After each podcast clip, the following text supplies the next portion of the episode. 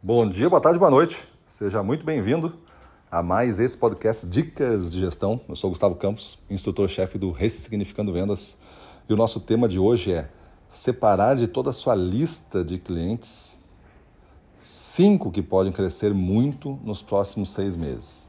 Exatamente. Nossos clientes, apesar de serem nossos clientes, você ter vendido para todos, eles não são iguais. Eles são muito diferentes entre si. E se você olhar para sua carteira pela ótica do crescimento, não pela ótica do faturamento que ele já tem, pela ótica do crescimento, você vai ter uma nova perspectiva, uma nova ordenação. Pegue cinco desses. Aí você vai montar um plano, um projeto para apresentar para esses cinco. Interessante que você tenha envolvimento ou envolvido no projeto o seu gerente, o seu gestor, se você está me ouvindo e for vendedor, e se você for gestor, você conduz com o seu equipe de vendas, um a um, a escolha dos melhores cinco para cada. Eu sugiro que a gente escolha os cinco para a gente treinar. São cinco clientes com potencial de crescimento, mas não são aqueles mais difíceis. A gente pega uns caras muito difíceis no início e se frustra porque a gente não sabe apresentar um projeto, a gente não sabe vender uma coisa que não seja o nosso produto. E aqui você vai ter que vender o projeto não o produto, porque o produto faz parte do projeto, mas você não fala do produto, você fala do projeto.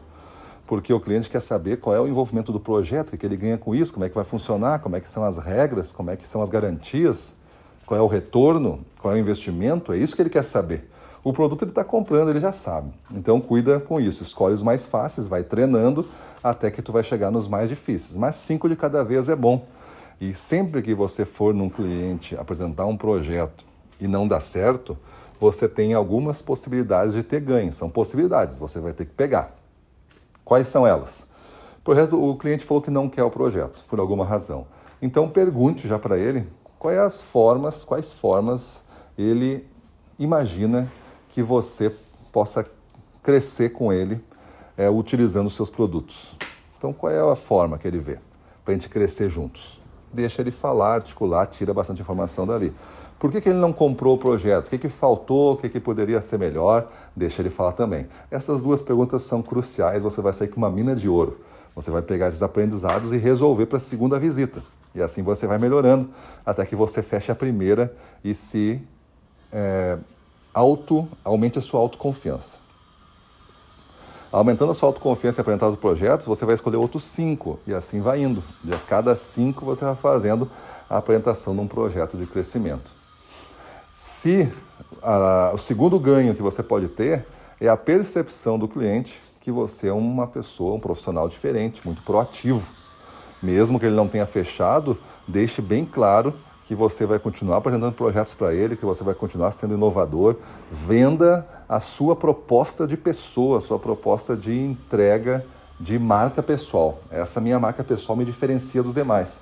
E a gente precisa hoje de vendedores singulares, vendedores diferentes, únicos no mercado. Beleza?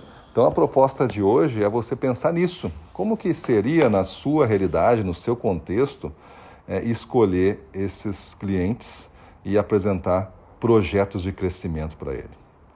Imagina isso acontecendo, você, gestor que está me ouvindo, você conduzindo isso com a sua turma e todos saindo com um, um plano estabelecido para cada um dos cinco clientes, que foi construído com o envolvimento do marketing também, que foi construído com envolvimento seu, envolvimento talvez de um diretor, envolvimento da logística, envolvimento de áreas chaves, dependendo do escopo do envolvimento do projeto.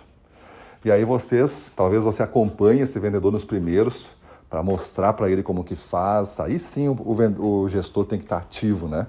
Mostrando como se faz, apresentando talvez a primeira vez, fazendo, acompanhando ele apresentar a segunda vez, corrigindo o que, que precisa, até que tu deixe o teu vendedor treinado para apresentar projetos. Isso é um diferencial enorme hoje em dia. Maravilha? Então pensa nisso, muda a tua vida e vamos para cima deles.